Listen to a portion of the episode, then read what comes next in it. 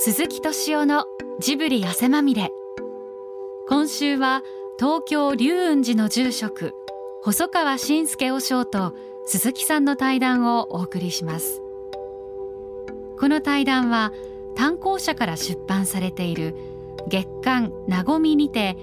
毎月前奏の方と対談する連載企画半径2メートルの全問答喫茶子です。司会は単行者なごみ編集部の磯田渉さん。まずはこんなお話から。誰にも真似できない若い人の力があるってなんかその襖絵の人をやってたんですけどこう真似できないっていうのはいいことなんですかね。真似ってなんかすごい似るっていう字がすごい全的には大きな意味があって。えそうなんですか？はい。だからなんかどれも何とかに似たりとか愛似たりとかっていうので、まあ、出るので所詮に似たものでしかないっていうところがなんか深いのかなって思うんですよね。だから似るっていうのがだからなんか真似するっていうのはすごいいいことのイメージが私は結構あってあ僕もそうですはい。だから真似できないって言われてもなんかカチンとちょっときちゃう、はい。真似できないってなんかそれをを売りにするのはちょっと違うんじゃないかなって思うんですよね。誰もがこう真似したくなるようなっていう方がなんか人としてなんかいいなと思うんですよね。赤ん坊が日本語をしゃべるっていうのは当然自分のお父さんお母さんはい。喋ってるのを聞きながらはい。それを真似ていくわけですよね。そこから始まってねどんな人だって絵を例えば絵を描く、はい。字を書く？最初は真似ですよね。そうですよね。だからまあ真似っていうのはすごいいいことで、まあ、ウグイスもお母さんの声、まあ、お父さんの声聞いてああやって綺麗に泣けてくっていうのでこうなんか真似できないとか言われるとなんかあちょどうなのかなって、まあ、真似をしていくっていうことが大事でこの「似る」っていう字が、まあ、ちょっと後でもちょっとご紹介したい言葉があるんですけれども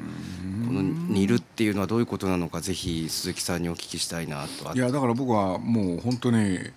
ふ筆で何か書くっていう時にあの臨書っていう言葉。要するに真似をして書く、はい。その中からその書き方その他を学ぶ、これはもう当たり前ですよね、ん。なるほど。だから実はですね、まあ、僕らの世界だといわゆる創作っていうのがあって、ねえそう著作権っていう問題があるじゃないですか、そう僕は著作権についてはこれはねかねがねね疑問があるんですよね。創作としてオリジナルなものを著作権として認める、はい。だけどそれってねいろんなものの人およびものの影響を受けた上でうん。いろいろ作るわけじゃないですか。うん。そうねそれをもし否定されて誰にも真似できないものをやれっていうのはねなんか違うんじゃないかな、なるほど、うん僕はそう思ってるんですけどね、だからまあ宮崎駿なんかもそその点に関してはやっぱりいろんなものの影響、だから言葉として影響って言葉があるけれど、じゃあ影響って何かって言ったらやっぱり真似るってことじゃないですか。ね、だから宮崎駿がね面白いこと言ったん言ってるんですよ。でそれは何かというとねこういう言い方するんですよ。元が分かんないように真似ろってな面白い。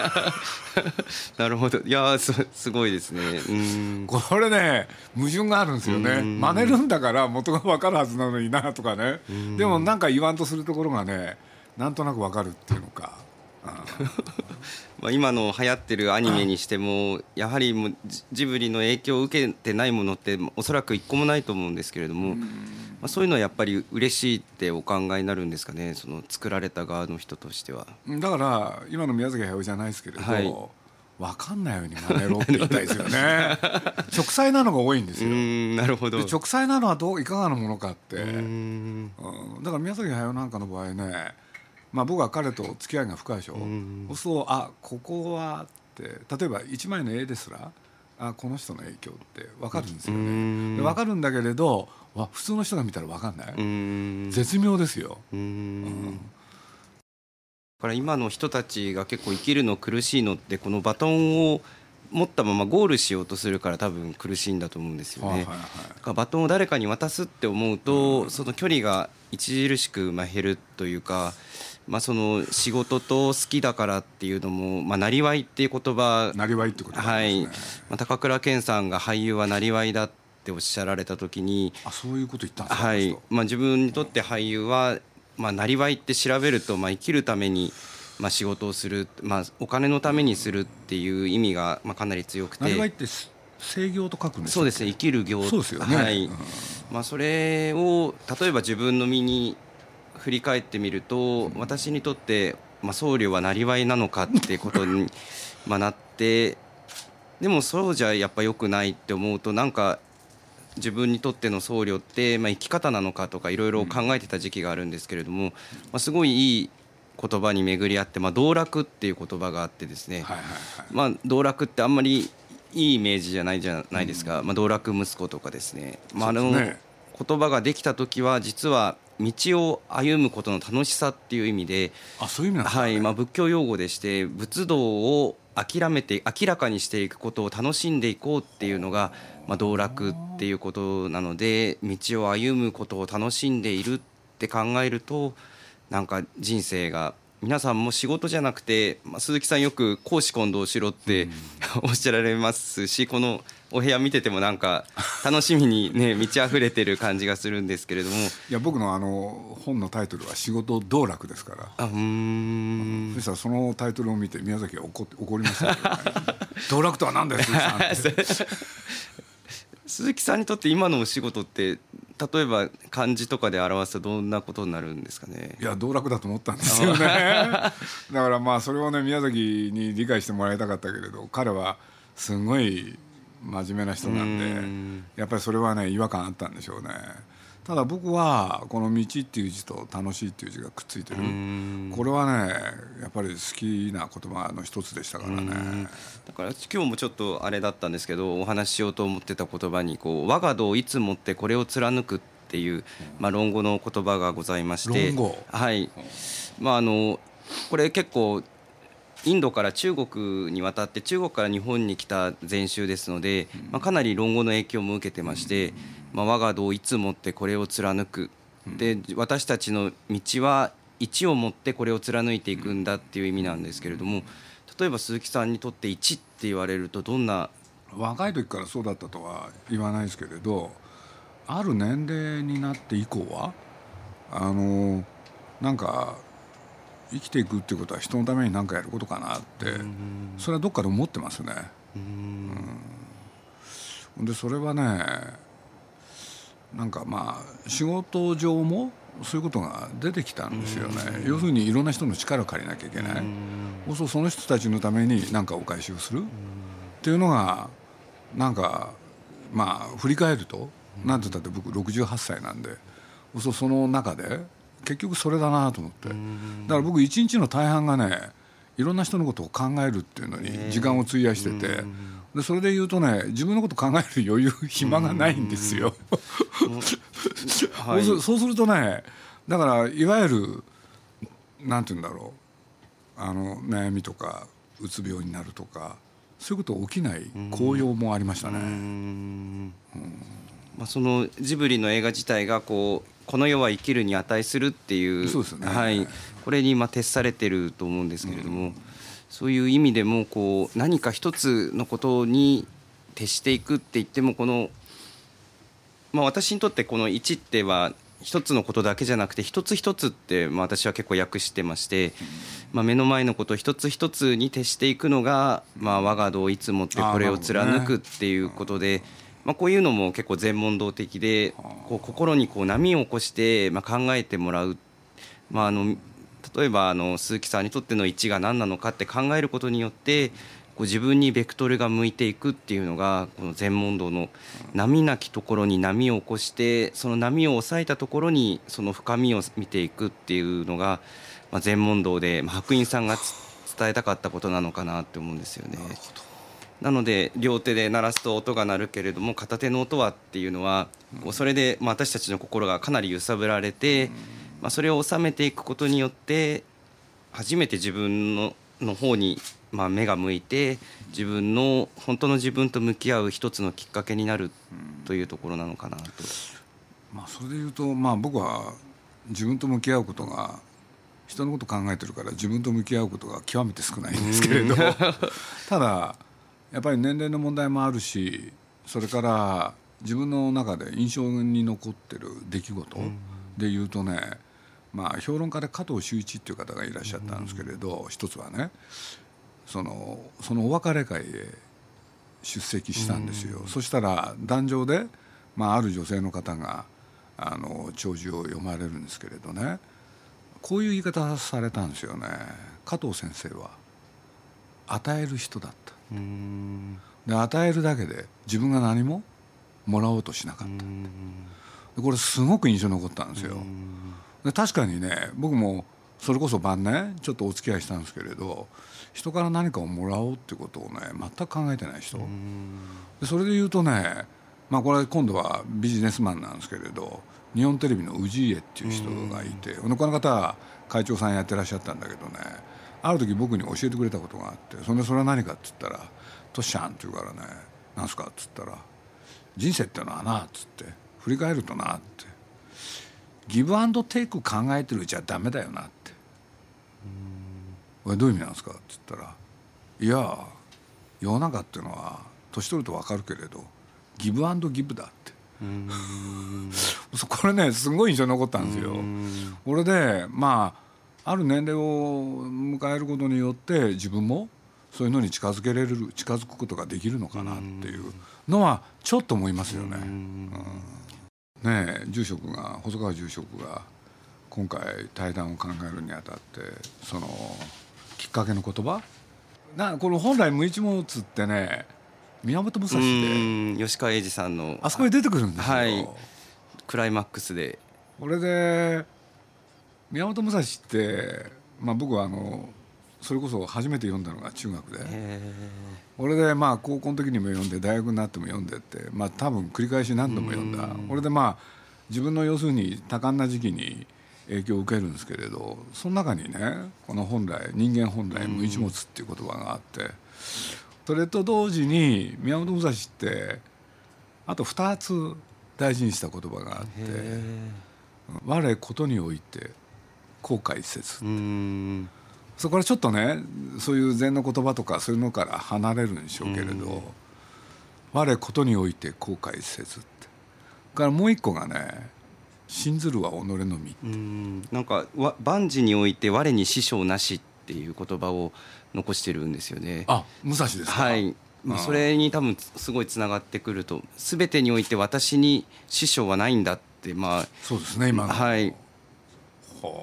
もうこれがなんかあの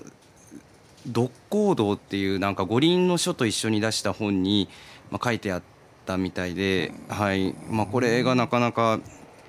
まあ、すごいなと思って、まあ、無一物っていうのがそのちょうど小説の中だと、まあ、愚道東食禅師っていう、まあ、妙心寺の和尚さんが言った言葉なんですけれども、まあ、あの剣の道を武蔵が極めていくにつれて、まあ、一番胸を悩ましたのが何だと思いますか？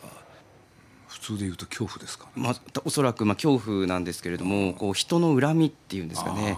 まあ、剣の道っていうのはやはりどうしてもまあ人を殺めてしまう、はい、そうするとその殺めた人の親類からもう顔も知らない人にまでまあ恨まれている自分の存在っていうのを、まあ、あの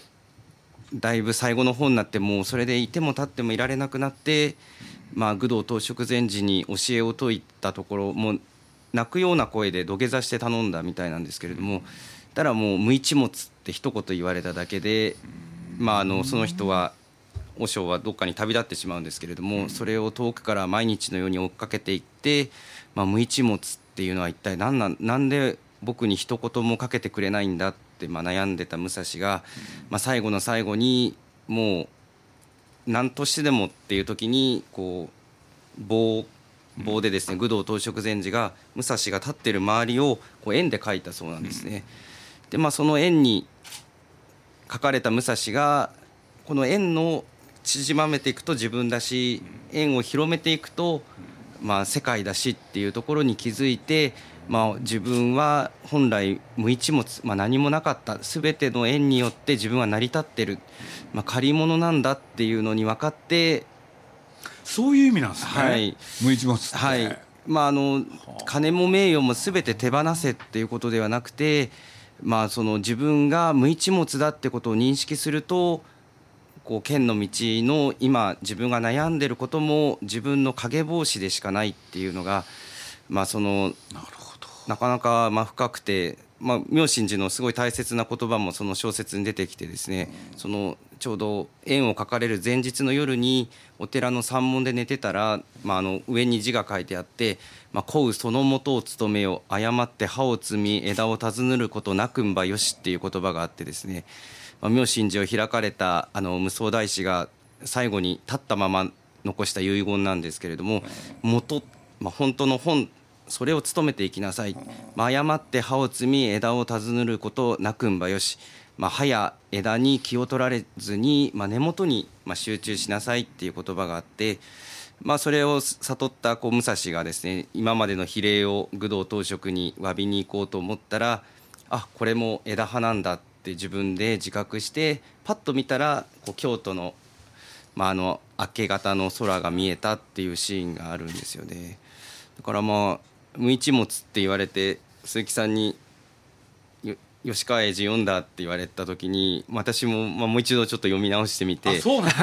や、まあ、あの私も中学校の時に読んでたんですけど全然気に取られてなくてですね。そしたら関係あったんですね。はい、で見てたらまあなんか「古雨そのもとを務めよ」まで吉川英治さん乗っけてくださってていやもしかするとこれを皆さん吉川英治を読まれてる世代の人は知らず知らずのうちにまあ、その元を務めていきなさいっていう言葉を目にしてくれてたのかなって思うとですね。なんか今お話伺ってたらもう一回読みたくなったですね、はい、今読むとどうなんだろうと思って。まあ随分長い間僕も読んでないですから、はい、はい、まああのあそこで無一物っていうのは君に言う言葉は何もないよっていうふうに最初、まあ、武蔵は取っちゃうんですけれども実は無一物っていうのが本当の答えで、まあ、こういうなんか伝え方もまあ、あるんだというのとあとこう悩んでる人じゃないと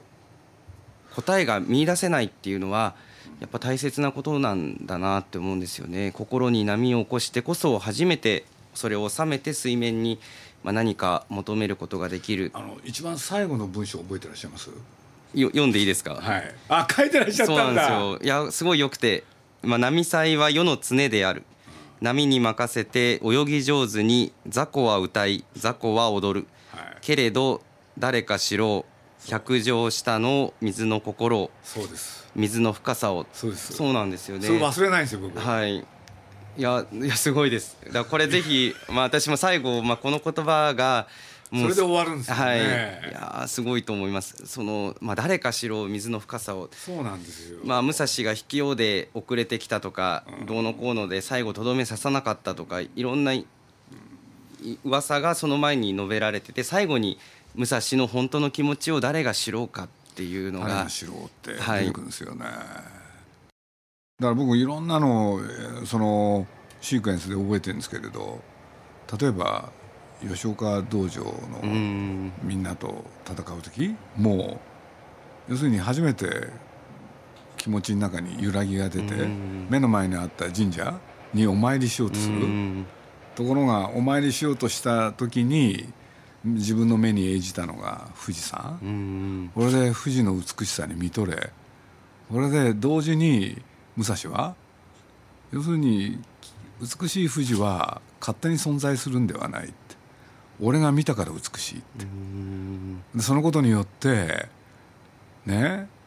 要するに祈るのを願うのをやめる。そして戦いの場に赴くって。これすごい好きだったんですよ。これなんだかっつったら要するにあらゆる価値は俺が決めてる。要するに富士山が勝手に存在してて美しく存在しててそれを見せつけてんじゃなくて美しいと決めたのは俺じゃないかと。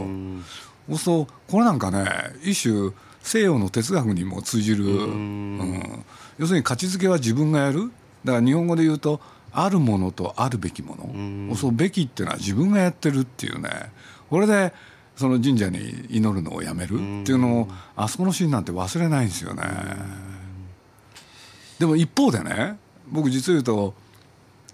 まあ年を重ねる一方でそういうことこういうことも考えたんですよ。こういうことっていうのは人間本来無一物。そして我ことにおいて後悔せず、うん。そして信ずるは己のみ、うん。この3つって使い方でよっては怖いと思ったんですよ。でどういうことかって言ったら我ことにおいて後悔せずでしょやったことは後悔しない。振り返らない。反省もないってことなんですよ。で信ずるは己のみでしょ。そうすこれってすごい思想、うん。そうすると僕の世代だと思い浮かんだのがねもしかしたらねあの高度経済成長を支えた時の要するに人々の指針っていうのは、この武蔵の思想だったのかなとかね、そうするともうとにかくみんなねいいことであろうが悪いことだろうが関係ない、うん。とにかく自分がいいと思ったものをやればいい、うん反省せずに。そう。うん。だからねでそう思ってた時期が長くてこの年になるともう一回それが本当にそうだったのかを確かめたくなってる自分がいますうね。ん。まあその無一物って言葉実はあの達磨さんの時代まで遡るんですけれどもまあ、達磨さんを初代初祖っていうんですけれども、まあ、5代目に愚人和尚愚人禅師って方がいらっしゃって、まあ、この700人お弟子がいいらっしゃったそうなんですけれども、まあ、愚人さんがじゃあ自分の、まあ、座禅の境外、まあ、悟りの思いを、まあ、監視にして、まあ、表しなさいっていう、まあ、問題出した時に、まあ、一人一番優秀な、まあ、神が秀でるって書いて、まあ、人衆って方が「まあ、あの身はこれ菩提樹心は明鏡大のごとし、まあ、時事に努めて払拭せよ」まあ、人愛をひかしむることなかれっていう、まあ、言葉を作られて、まあ、自分たちの体は悟りを秘めた木であって心は、まあ、とても綺麗な鏡のように、まああのはい、で時時事に努めて、まあ、常にその鏡を吹き清めなさい、まあ、人愛っていう、まあ、煩悩とかの誇りをつかないように常に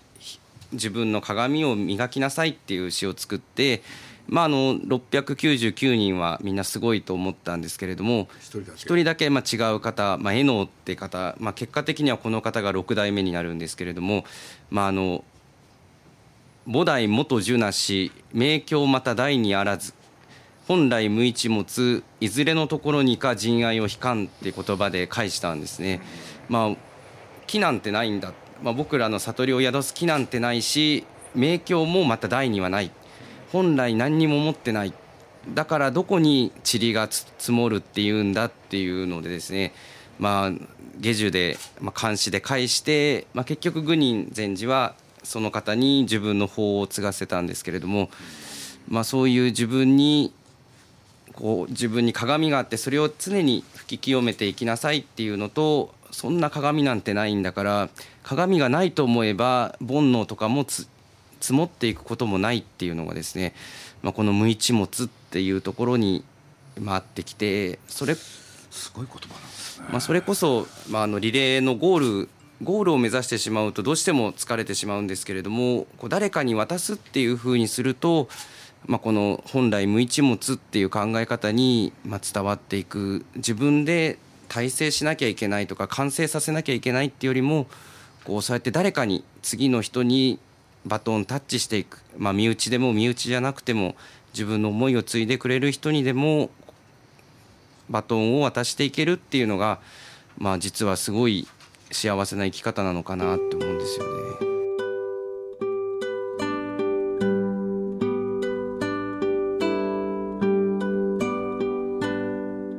細川信介和尚と鈴木さんの対談いかがだったでしょうか？この対談の続きはまた後日放送しますのでお楽しみに。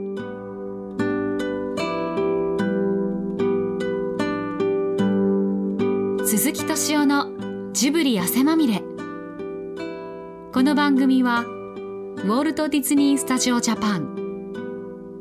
ローソン。アサヒ飲料。日清製粉グループ au ブルボンの提供でお送りしました。